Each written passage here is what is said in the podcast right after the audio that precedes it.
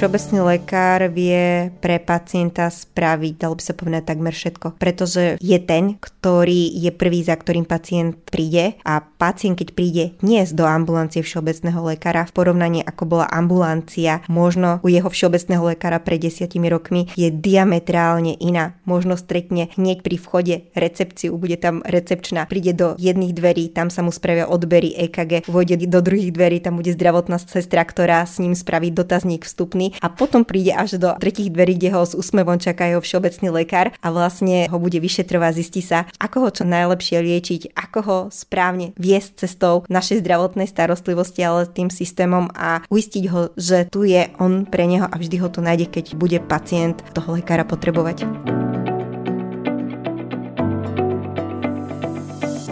Zdravíčko priatelia, ako dobre sa poznáte so svojím všeobecným lekárom? Všeobecného lekára poznám už asi 20 rokov a mám pozitívny vzťah s ňou, to je pani doktorka veľmi príjemná. Ja chodím v podstate od, eh, kedy som teda opustil detského lekára, jednej lekárke. Poznáme sa dlho, a myslím, že to je taký dôvernejší vzťah, vie vypozorovať už niektoré veci. Všeobecnú lekárku používam raz za dva roky, keď idem na preventívnu prehliadku. Ja mám v pohode všeobecného lekára lekára, som s ním v podstate spokojný, pomôže mi vždy, ale nenavštevujem ho tak často, ako by som mohol.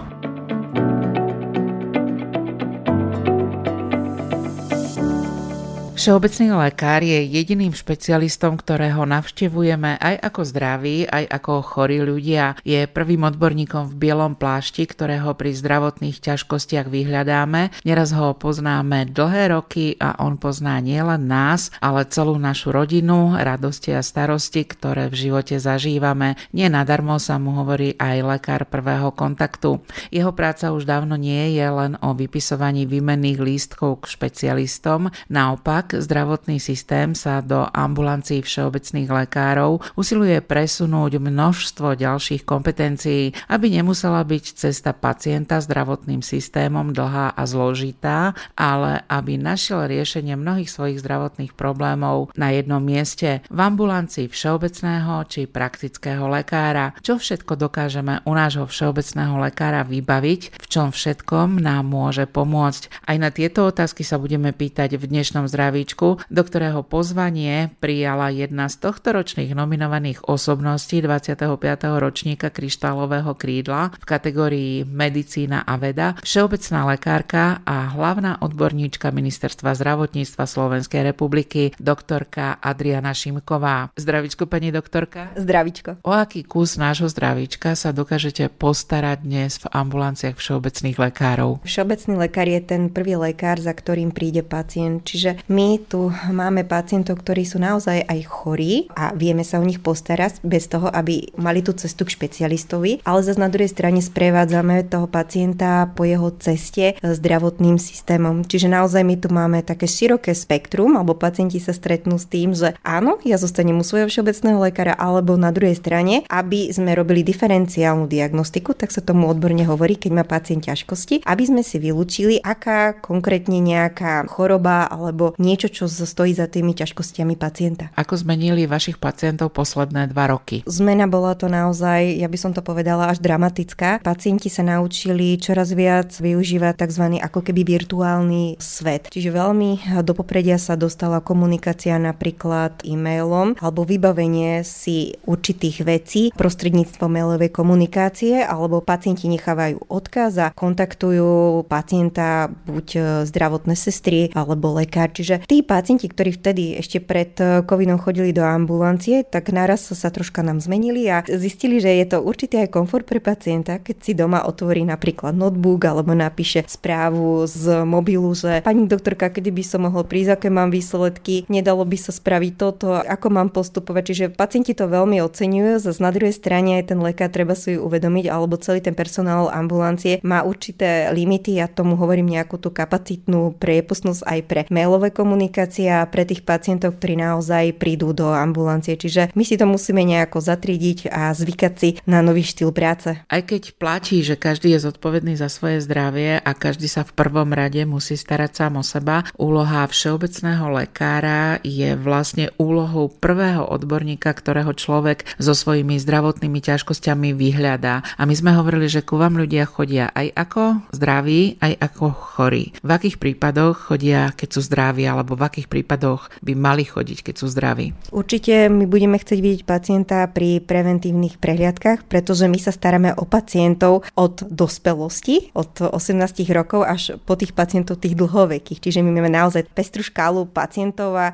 čo je dôležité, v každom veku sa je treba starať o svoje zdravie, pretože neplatí, že mladý rovná sa zdraví. Aj pandémia alebo vôbec táto doba, ktorú žijeme, nám ukázalo, že tie ochorenia, ktoré boli niekedy v tom vyššom veku, sa vlastne presúvajú do tých nižších vekových kategórií a už títo mladí, ktorí by mali prežiť ešte dosť dlho alebo v veku, kedy sú vitálni, tak naozaj tento vek sa im skracuje, pretože žijeme dobu, ako žijeme, sme v strese, už aj strava sa zmenila, čoraz častejšie pribúdajú civilizačné ochorenia, čiže sme naozaj v takom nejakom chorom prostredí a preto je treba sa starať o svoje zdravie v každom veku. Už na začiatku som zdôraznila, že nie ste, tak ako to ľudia dlhé roky chápali, už len vypisovačmi výmených lístkov k špecialistom, ale ste spomenuli, že aj u vás v ambulancii sa stretávate s rôznymi druhmi civilizačných ochorení. Aké sú také najčastejšie diagnózy, o ktoré sa stará všeobecný lekár už vo svojej ambulancii? Keď neberieme do úvahy povedzme sezónne ochorenia alebo obdobie alergií. Momentálne všeobecní lekári sa môžu starať o pacientov s vysokým krvným tlakom, čiže už pacienti nemusia chodiť špecialistovi, napríklad internistovi, kardiologovi, čiže taká v úvodzovkách jednoduchá hypertenzia alebo pacient, ktorý má napríklad jeden, dva lieky a nemá nejaké orgánové komplikácie, to znamená, že nie je po mozgovej príhode, nemá nejaké závažnejšie ochorenie obličiek alebo srdiečka, tak takýto pacient je sledovaný a manažovaný svojim všeobecným lekárom.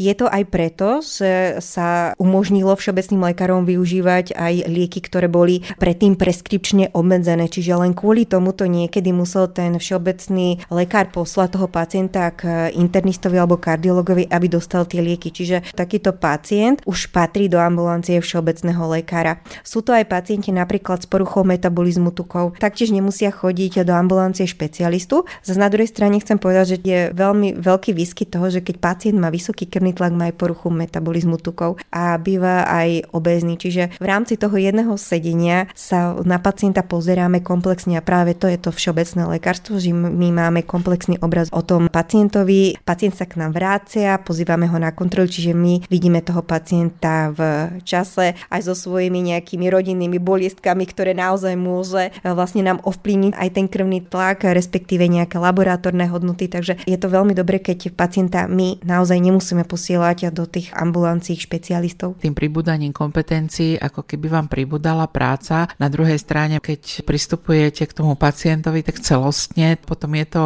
ľahšie dať dohromady výsledky všetkých vyšetrení od povedzme desiatich špecialistov. V prvom rade chcem povedať, že všeobecný lekár je špecialista v dávnom odbere, čiže nie je od toho ten lekár, aby len naozaj vykonával tú administratívu, distribuoval alebo plnil niekoho prikázania. Proste ten lekár sa má starať o toho pacienta. Čiže ja si neviem predstaviť lekára, ktorý sa nestará o toho pacienta, pretože na to som študoval, mám atestáciu, aby som naozaj sa starala o tých pacientov a manažovala ho v tomto zdravotnom systéme čo najlepšie, aby sa na jednej strane nestalo to, že ten pacient je zbytočne držaný u mňa, keď už má byť u špecialistov, ale zase na druhej strane nájsť ten balans, aby zbytočne nechodil špecialistom a aby naozaj sa tam neindikovalo nejaké iné vyšetrenia. Nájsť balans, stále sa učíme, pretože už aj v tomto systéme nezvláda robiť všetko všeobecný lekár. Nie, že by to nevedel, ale ten tlak aj tej administratívy a všetkých tých iných záležitostí okolo manažmentu tej ambulancie je tak náročný, že už vlastne do tej starostlivosti vkladáme aj zdravotnú sestru, čiže aby pacienti neboli prekvapení, keď prídu napríklad na kontrolu kvôli vysokému krvnému tlaku, že prvé sedenie a prvé merania bude robiť zdravotná sestra. Čiže ona vlastne predpripraví tomu lekárovi a potom ho odošle. Toto je aj taký trend, ktorý my chceme dosiahnuť, že v tom všeobecnom lekárstve, že nielen ten všeobecný lekár, ale aj tá zdravotná sestra, ktorá je kompetentná, môže manažovať ako keby jednoduché ochorenia, aby ten pacient zbytočne nechodil jednak k tomu lekárovi a bol manažovaný kvalitne. Nevyzerajú inak len na kompetencie lekára, teda ktorý môže robiť vo svojej ambulancii viac, ale vyzerajú inak aj ambulancie. Vy máte na stole fonendoskop, ale v ambulanciách moderných všeobecných lekárov dnes nájdeme veľké množstvo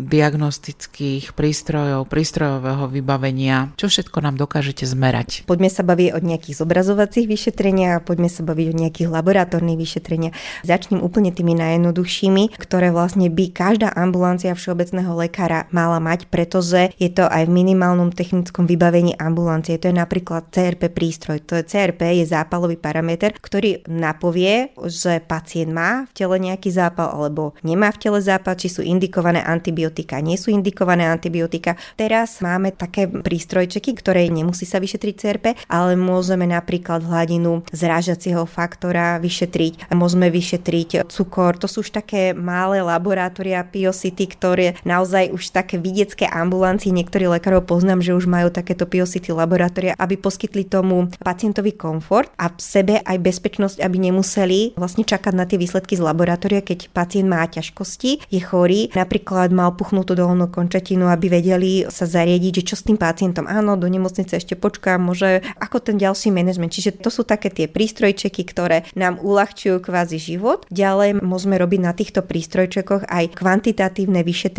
stolice na okultné krvácanie. Pacienti to poznajú pod screeningom rakoviny v odzovkách hrubého čreva. Nerada hovorím o rakovine hrubého čreva a vlastne o tej stolici, ale to sú tzv. testy zdravia, pretože keď už poviete niekomu, že pôjdete si vyšetriť dať rakovinu, to neznie veľmi dobre. Toho skôr naplaší. Toho skôr určite naplaší, teda poďme sa bavia o testoch zdravia. Čiže pacient prinesie stolicu do ambulancie v určitej ampulke. Táto ampulka sa potom vsunie do prístrojčeka a potom pacient alebo sestrička vidí na displeji, že aké množstvo. Čiže je to 100, 200, 300, 400 v nejakých jednotkách a podľa toho sa dá pekne manažovať aj urgentnosť tej kolonoskopie, pretože čím je tá hodnota vyššia, tým je vlastne vyššia pravdepodobnosť, že niečo zlé sa deje v čreve. Pacienti bežne poznajú tzv. kvalitatívne testy. To sú také, že vám ukážu na princípe tehotenských textov jedna čiaročka, dve čiaročky, dve čiaročky pozitívne. Tak tieto sú veľmi využívané, ale niektorí lekári už majú aj tieto, ktoré som spomínala ďalej. Niektorí lekári môžu vyšetrovať aj keď pacienti užívajú napríklad varfarín, čo je liek na riedenie krvi, aby vedeli, že či je to v terapeutickom rozmedzi, či je dosť riedený alebo veľa riedenia, aby vedeli rýchlo upraviť tú liečbu. Čiže to sa robí podobne, ako sa vyšetruje cukor z kvapky krvi, tak aj toto sa dá z kvapky krvi. Ďalšími vyšetreniami sú prístrojové vyšetrenia. Každému pacientovi je známe tzv. elektrokardiografické vyšetrenie, tzv.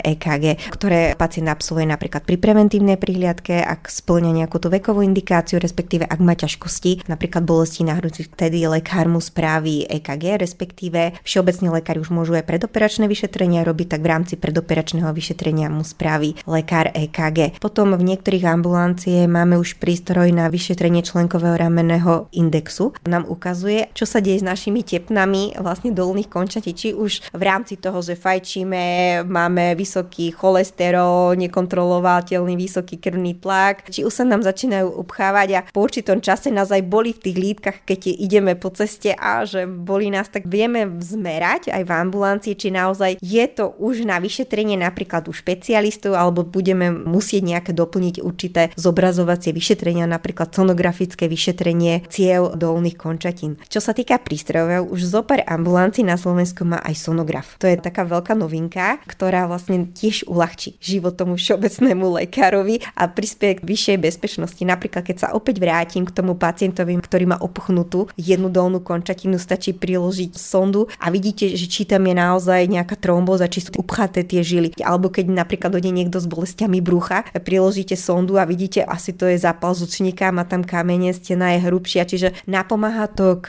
diagnostike, minimálne k diferenciálnej diagnostike tzv. akútneho pacienta. Ono to tak vyzerá, že možno až 80% zdravia toho nášho zdravíčka dokážete naozaj otestovať v ambulancii všeobecných lekárov. Áno, a to som ešte nehovorila, že niektorí lekári majú spirometriu, čiže my vieme zmerať aj funkciu plúc, či tam už niečo beží, napríklad ako je astma, začínajúca najmä teraz alergické obdobia alebo po infekcii COVID-19, čiže aj toto niektoré ambulancie majú, čiže veľmi pekne vedia vám povedať naozaj minimálne tých 80%, že áno, ste zdraví, hm, alebo už tam na niečo máte nábeh, alebo žiaľ, aj ste chorí. Dôležité je ale k tomu všeobecnému lekárovi pravidelne prísť prísť a o preventívnych prehliadkách sa s doktorkou Adrianou Šimkovou porozprávame už o chvíľu.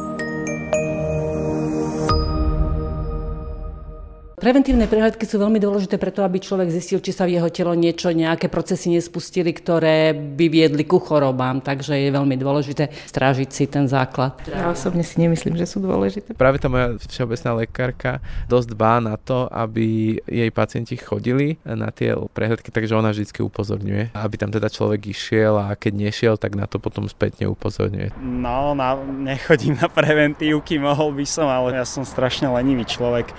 Áno, chodím na preventívne prehliadky. Zachrániť aj život môže preventívka. Dnešnom zdravičku sa rozprávame o úlohe všeobecného lekára v systéme zdravotnej starostlivosti a v tom, ako dokáže pacientom pomôcť.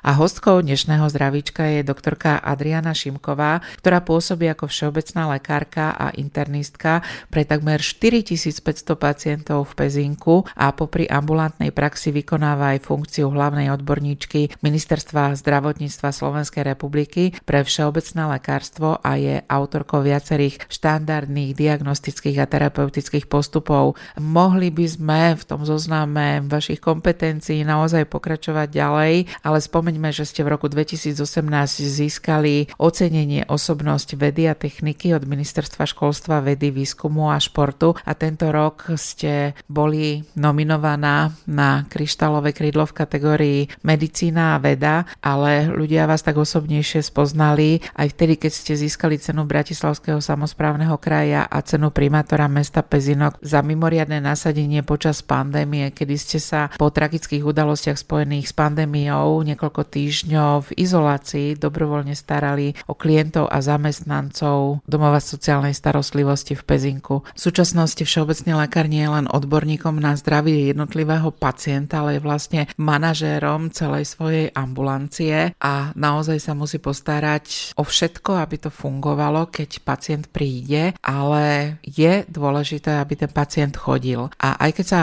cítime zdraví, je dôležité, aby sme chodili k všeobecným lekárom na preventívne prehliadky. Máme na ne nárok každé dva roky. Ako túto možnosť, tento benefit, zdravotný benefit, lebo je to zdravotný benefit, podľa vašich skúseností dnes využívajú nielen vaši pacienti, ale celkovo Slováci z pohľadu hlavnej odborníčky Ministerstva zdravotníctva Slovenskej republiky pre všeobecné lekárstvo zdravotníctvo. Môžem zodpovedne povedať, že preventívne prehliadky a vôbec preventívne prístupy sú kľúčovou tematikou aj na ministerstve zdravotníctva, pretože mať zdravé obyvateľstvo je, dalo by sa povedať, snom každého štátu, pretože keď sú ľudia zdraví, majú kvalitnejší život, môžu pracovať, stretávať sa s rodinou, pretože málo kto si uvedomuje to, že keď niekoho postihne ochorenie, netýka sa to len jeho, ale týka sa to celej rodiny. Čiže aj z mojich skúseností napríklad, ak hovoríme o preventívnych prehliadkách, jeden z príčin, kedy pacient sa v úvodzovkách spametá, že má prísť na preventívnu prehliadku, je napríklad umrtie v rodine a veľmi často to býva umrtie mladého človeka. Vtedy ako keby sa ľudia spametali, nastavili si zrkadlo a sami sa objednajú na preventívnu prehliadku. To je teda jeden z dôvodov, ktorý nám pritiahne aj toho pacienta, ktorý nechodí pravidelne na preventívne prehliadky do ambulancie. Žiaľ, štatistiky ukazujú, že na preventívnu prehliadku prehliadku chodí k všeobecnému lekárovi len okolo 35% ľudí, alebo teda jedna tretina ľudí, ale čím viac sa o ich dôležitosti budeme rozprávať, tým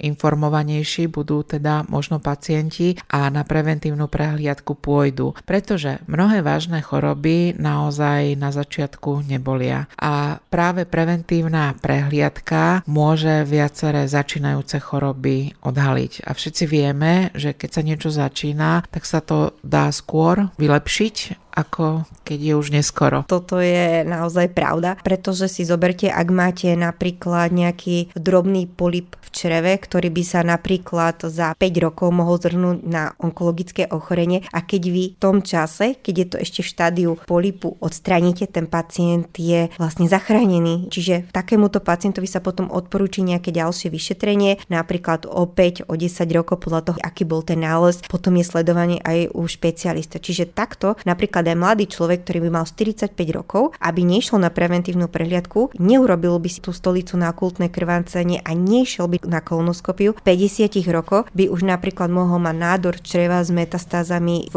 pečení alebo v iných orgánoch a vtedy by to bola naozaj veľká tragédia. A preventívna prehliadka je takým komplexným vyšetrením, ktoré vlastne neboli. Nie, neboli, len treba nájsť odvahu priznať tú preventívnu prehliadku, lebo to je taktiež jeden z dôvodov pacientov, a že sa bojím, že niečo mi nájdu, tak radšej neprídem. Preventívna prehliadka naozaj nebolí, možno len jeden vpich, keď potrebujeme, aby sme pacientovi zobrali krv napríklad na vyšetrenie krvného obrazu, alebo sa pozreli na jeho laboratórne parametre, ako je cukor, pečeňové testy, obličkové parametre. Čo obsahuje preventívna prehliadka pre dospelých, lebo tie základné vlastne úkony stanovuje zákon? Každý občan Slovenskej republiky má nárok zo zákona na preventívnu prehliadku a obsah preventívnej prehliadky je presne stanovený vzhľadom veku, čiže iný obsah bude mať preventívna prehliadka u ľudí medzi 18 a 40 rokom a napríklad iný medzi 40-50 a iný po 50 roku život, tak aby neboli aj pacienti prekvapení, prečo tomu urobili to a prečo tomu neurobili zase to. To je presne definované, čiže keď už sa budeme baviť, čo obsahuje alebo ako prebieha,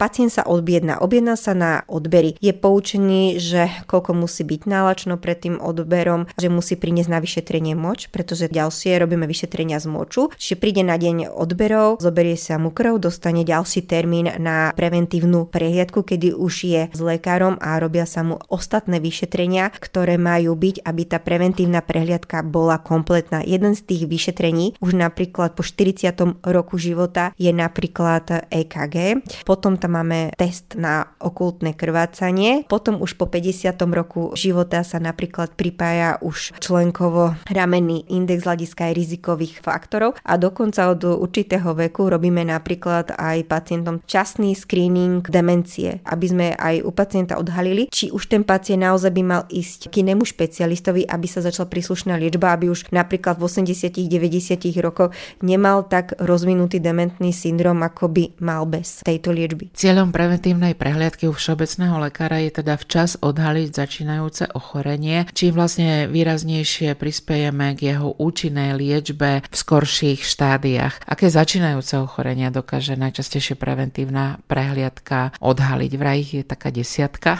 Áno, keď ideme od úplného začiatku, tak preventívna prehliadka nie je len odbere krvi a o prístrojovom vyšetrení, ale aj o vyšetrení pacienta lekárom, čiže ho popočúva, popozera, popalpuje, vyklepka, takže už aj týmto vieme u pacienta nájsť nejaké zmeny alebo prípadne aj začiatky ochorenia. Napríklad na chrbte som našla znamienka, ktoré potom išli aj na kožné vyšetrenia a bol z toho maligný melanom. Čiže aj o tomto je prehliadka, že pozrieme aj tie časti, ktoré si pacient naozaj nevidí. Čiže tu sa pozrieme na kozy, napríklad aj na oči, v dutine ústnej, pozrieme aj zuby, pretože aj zuby spôsobujú alebo minimálne zhoršujú niektoré najmä chronické ochorenia. Je to vlastne zápal na krku, môžeme štítnu žlázu. Koľkokrát sme už mali, že sme napríklad našli zväčšenú štítnu žlázu a pacient o tom nevedel. Aj pri prsníkov, napríklad u žien, keď popalpujete, môžete tam nájsť nejaké zmeny, respektíve keď pozriete aj na bradavku, vidíte, že či sú nejaké zmeny. Popočúvate pacienta, ten tiež môžu byť určitý posluchový nález. Pri tom ochorenia napríklad žil,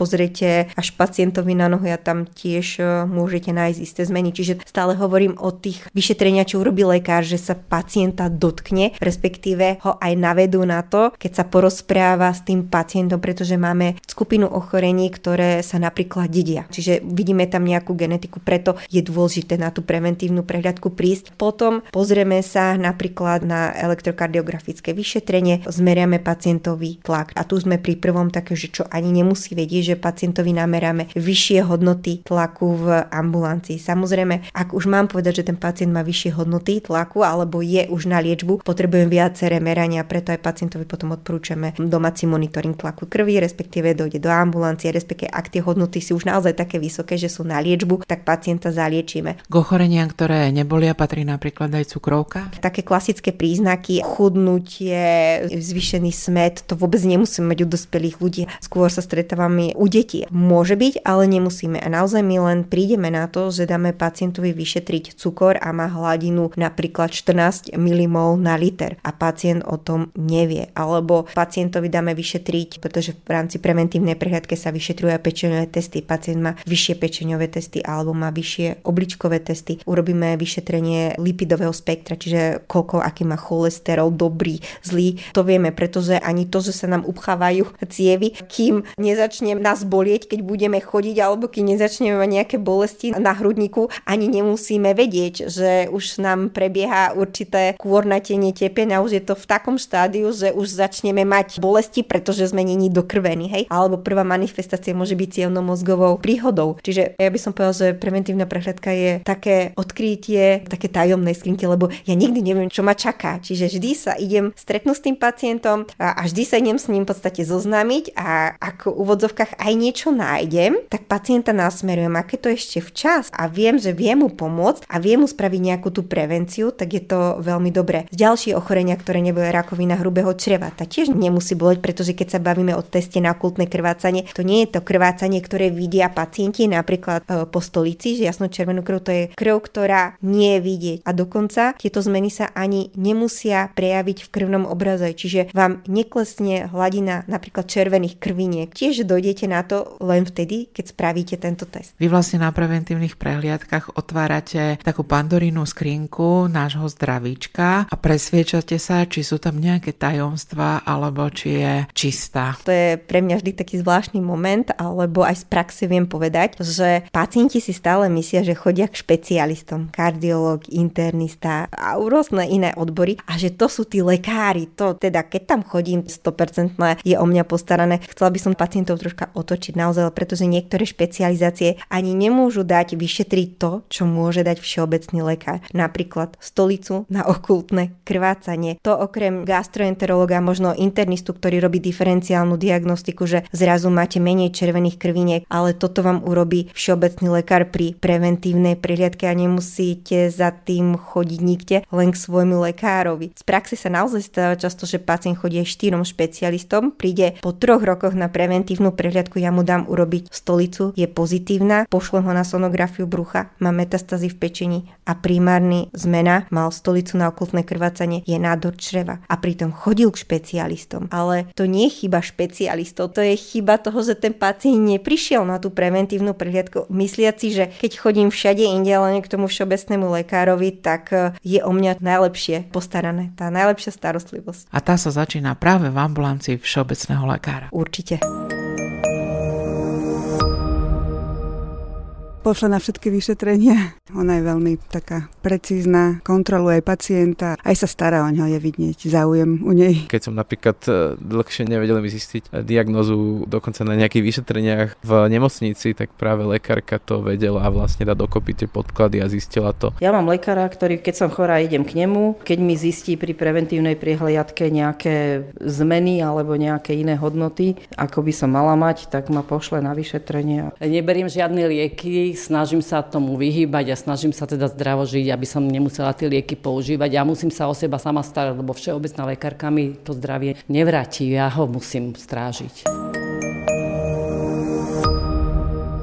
Všeobecný lekár najlepšie pozná svojho pacienta, najlepšie pozná jeho rodinné špecifika, prostredie, v ktorom žije a aj na základe tejto blízkosti k pacientovi vie odhadnúť zdravotné rizika. Preto v tomto kontexte dokáže ušiť pacientovi nielen liečbu pri určitých ochoreniach, ale aj prevenciu v životnom štýle rovno na mieru. A práve o prevencii sa budeme rozprávať v poslednej časti nášho zdravíčka so všeobecnou lekárkou doktorkou Adrianou Šimkovou, hlavnou odborníčkou Ministerstva zdravotníctva Slovenskej republiky pre všeobecné lekárstvo. Všeobecní lekári hrajú v prevencii nielen v súvislosti s preventívnymi prehliadkami veľmi dôležitú úlohu. My máme toho pacienta jednak viesť, je tam dôležitá aj zložka taká psychologická, podporná a poradiť niekedy aj v tých krízových situáciách. Niekedy sa nám to alebo pacientovi môže zdať také zvláštne a vôbec hambi sa povedať, povedať, že nevie, čo má jesť, nevie, ako sa má hýbať. Proste sú to nejaké veci, za ktoré sa pacient ako keby hambil. Netreba sa hambiť pred lekárom. Lekár je tu preto, aby mu pomohol. Chcem poprosiť aj pacientov naozaj, čo majú na srdci, keby povedali, pretože za niektorými ochoreniami, ktoré alebo príde pacient s ťažkosťami, ja naozaj nájdem niečo, čo sa rieši v rodine alebo v rodine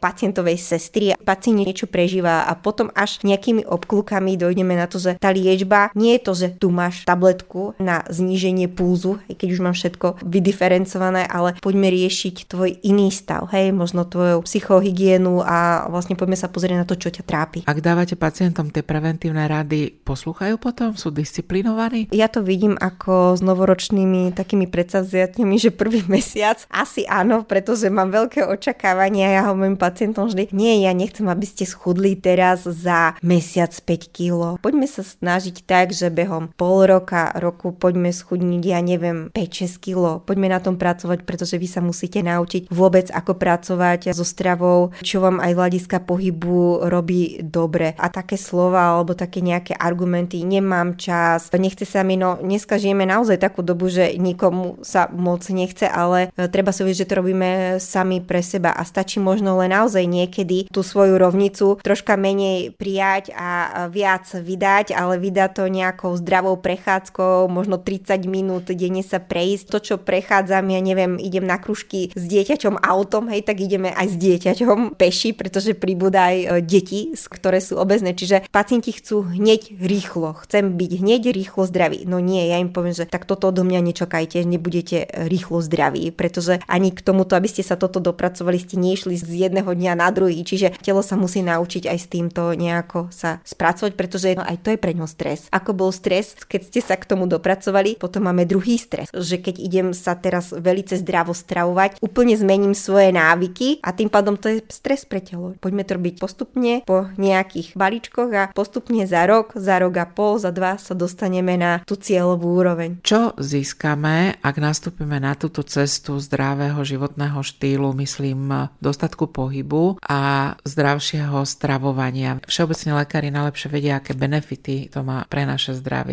Mám na to reálne príklady. Napríklad pacient, ktorý bol liečený na cukrovku, potom bol liečený na vysoký krvný tlak. Sa mu podarilo schudnúť 45-50 kg, zrazu nepotreboval lieky na cukor. Museli sme významne znížiť počet tabliet na krvný tlak, čiže tom viete urobiť veľmi veľa pre svoje telo a napríklad aj srdiečku sa lepšie pracuje, plúcam sa lepšie dýcha, keď nemá takú záťaž. Ja hovorím pacientom, pozrite si každé kilo, ktoré priberete, zoberte si 1 liter mlieka. Čiže keď kúpite 12 litrov mlieka, ste pribrali 12 kg, tak si dajte, zoberte si, aká to váha je pre to telo a pre srdcovo systém, pre klby. Potom vás boli chrbtica, máte problémy s klubmi, chodíte opakovane, no kto vám pomôže? No proste keď už ste takto zaťažení, tak je to problém. Poďme to troška otočiť a poďme sa snažiť pomaličky nejako hýbať. Samozrejme, každý sme nejaké geneticky podmienení a chcem zdôraziť, že je aj tá distribúcia tuku je iná u žien, aj u mužov sú ženy, ktoré majú napríklad široké boky, troška sú také plnoštíhlejšie, ale keď pozrieme na ich mamu, je tam tá genetika, ale zase nemusia sa dostať do štátu, že bude napríklad super obezné, lebo aj keď im robíte nejaký taký ten profil, že zmeriate krvný tlak, urobíte hladinu cukru, cholesterolu a rizikové faktory, ktoré sa dajú vyšetriť takýmto spôsobom, nájdete všetko v poriadku. A tá distribúcia tuku je iná, hej, lebo zlý tuk je ten tuk, ktorý máte okolo obvodu pása. Keď prídete napríklad na diabetologickú ambulanciu rámci preventívnych prehliadok alebo aj v rámci sledovania pacienta s vysokým krvným tlakom, vždy vám zmerajú obvod pása. Aj niekedy mám naozaj problém pacientovi odmerať, pretože mám krátke ruky, že ho nemôžem obopnúť. Čiže niekedy je to také dosť komické a potom sa tak spolu tešíme, keď príde napríklad o pol roka a sami zve, koľko som dal v páse dole. Je to úplne nový človek. Vy sama napríklad beháte, aké formy pohybu odporúčate už tým obeznejším ľuďom alebo ľuďom, ktorí majú nadváhu, lebo niekedy je možno nebezpečnejšie, keď zrazu tak rovnými nohami vhupnú do príliš intenzívnej pohybovej aktivity. Nič nepokazíte takou rýchlejšou chodzou alebo začať normálnymi len prechádzkami. Možno len to, že začnete sa 30 minút cez deň hýbať. Teraz sú také moderné aj náramkové hodinky a že vás to výzve už dlho sedíš, poď sa hýbať a keď si tam dáme ten čas tých 30 minút, zvýšime nejaký ten metabolizmus, aj toto už je veľká vec a naučí nás to nejaké takej pravidelnosti a budeme sa tešiť z toho pohybu. Tak Takže keď už je naozaj ten človek silnejší, neodporúčal som veľmi silové zdvíhanie nejakých číniek a takto, lebo musíme podporiť ten aerobný metabolizmus, ktorý nám spáluje tie tuky. Čiže ak by to bola nejaká rýchla chôdza, plávanie, začať týmto, potom nevylúči, že sa tam nemôžu pridať aj tie silové zložky, ale najprv ak tak, tak posilovať vlastnou váhou. Takže začať tak nejako celkom rozumne a už potom, už keď budem sa cítiť dobre, už si môžem trufnúť aj viacej. Respektíve, aby sa neštítili aj pacienti, keď si nevedia poradiť napríklad s dietou, ako nakombinovať ten jedálniček, tak sú napríklad aj poradne zdravia dietné e, sestry, čiže oni vedia nakombinovať ten jedálniček, aby bol ten bazálny metabolizmus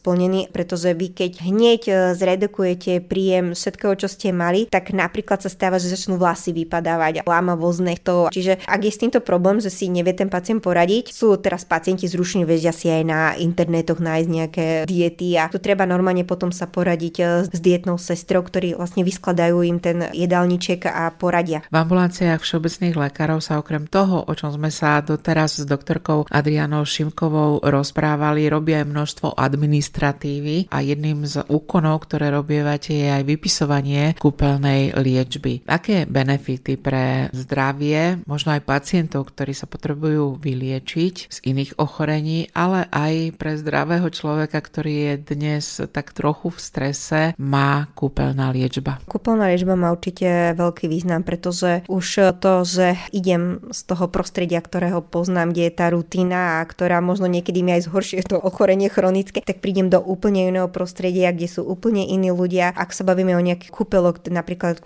čo sa týka svalov pohybového systému alebo nejakého srdcovo systému, máte tam pripravené procedúry, ktoré by ste jednak doma nemáte ani čas absolvovať, idete na miesto, kde budete možno aj 21 dní, máte pripravené procedúry, naštevujete ich pravidelne, máte presný rozpis, máte zabezpečenú stravu, môžete sa zoznámiť s inými ľuďmi, úplne v úvodzovkách vypadnete z tých zaužívaných kolejí, čiže aj toto prinášajú kúpele a naozaj v takých diagnózach, ako sú napríklad dlhodobé chronické zápalové ochorenia, napríklad aj s ochoreniami dýchacích ciest, alebo aj u pacientov s vysokým krvným tlakom, keďže sú sledovaní na ambulancii všeobecného lekára, tak aj takýchto my môžeme ako všeobecní lekári poslať do kúpel. Čiže aj tam má iný význam, aj jednak liečebný, ale aj taký iný, že pacient odíde z tej svojej rutiny a možno sa aj zoznámi, má čas prečítať si knižku. A možno práve tu dostane príklad, ako si naštartovať ten zdravý životný štýl. Určite minimálne to môže prinútiť pacienta na sebou sa zamyslieť, že vôbec prečo som sa dostal do takého štádia, že mám toto ochorenie a čo môžem ďalej preto spraviť, aby som mal dobre kontrolované toto ochorenie, respektíve sa z neho aj nevyliečil, ak sa to ešte dá. To bola všeobecná lekárka, doktorka Adriana Šimková z Pezinka, hlavná odborníčka Ministerstva zdravotníctva Slovenskej republiky pre všeobecné lekárstvo. Existuje nejaká tabletka, ktorú by sme z tohto dnešného nášho podcastu Zdravičko spravili? Aké sú vaše rady pre naše zdravie? Kde je to všetko dobré, o čom sme sa dnes rozprávali, sústredené? Jedna tabletka by asi začala tým, že poďme si zhodnotiť, kde sme. Kde by sme chceli byť a čo preto môžeme spraviť. Asi to by bolo v tej jednej tabletke tzv. taká trojkombinácia a nájsť si čas teda aj na seba a začať si upratovať pomaly tom svojom živote. Ďakujem vám za našu dnešnom zdravíčku a prajem aj vám, aj našim poslucháčom veľa zdravíčka. Veľa zdravíčka.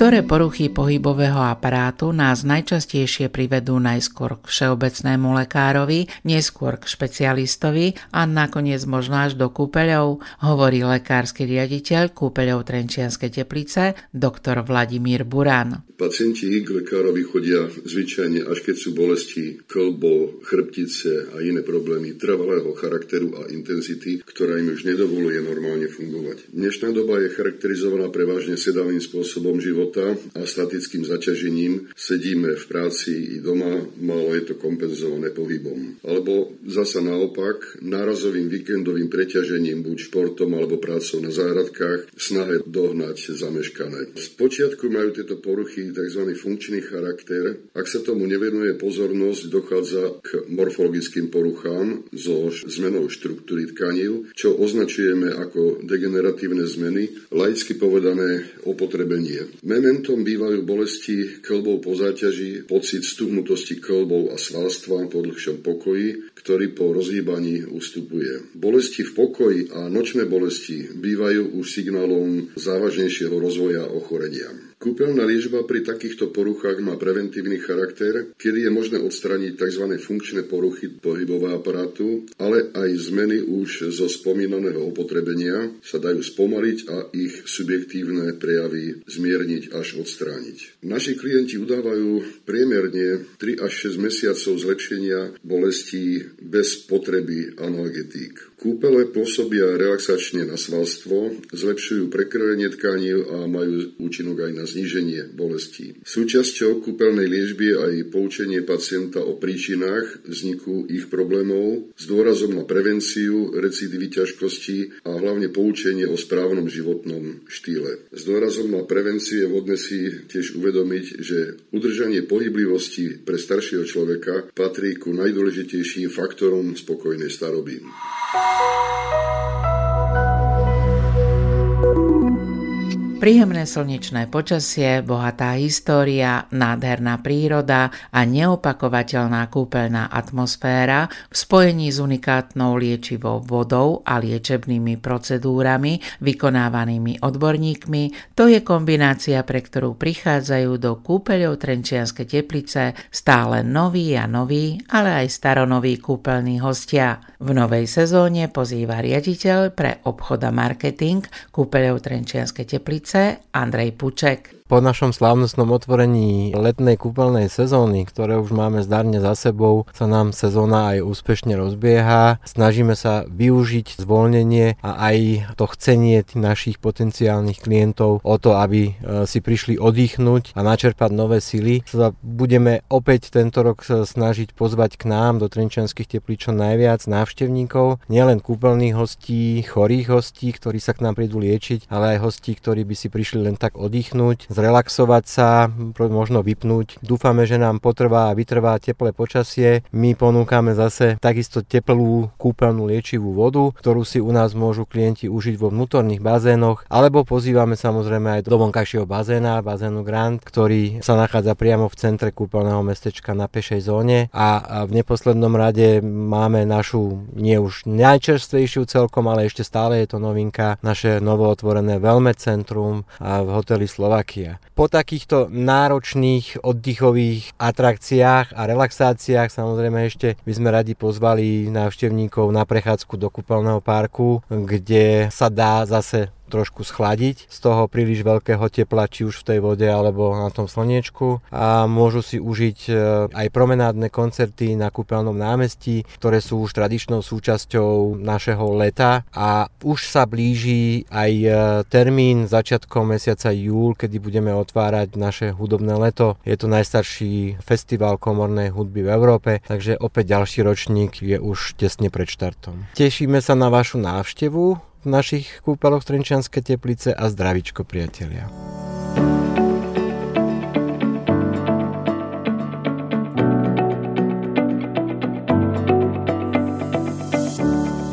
A to je na dnes všetko, priatelia. Podcast kúpeľov Trenčianske teplice Zdravíčko nájdete vo vašich obľúbených podcastových aplikáciách. Zaslúžené, príjemné, ale najmä zdravé leto vám želá Zuzana Kamencová. Zdravíčko.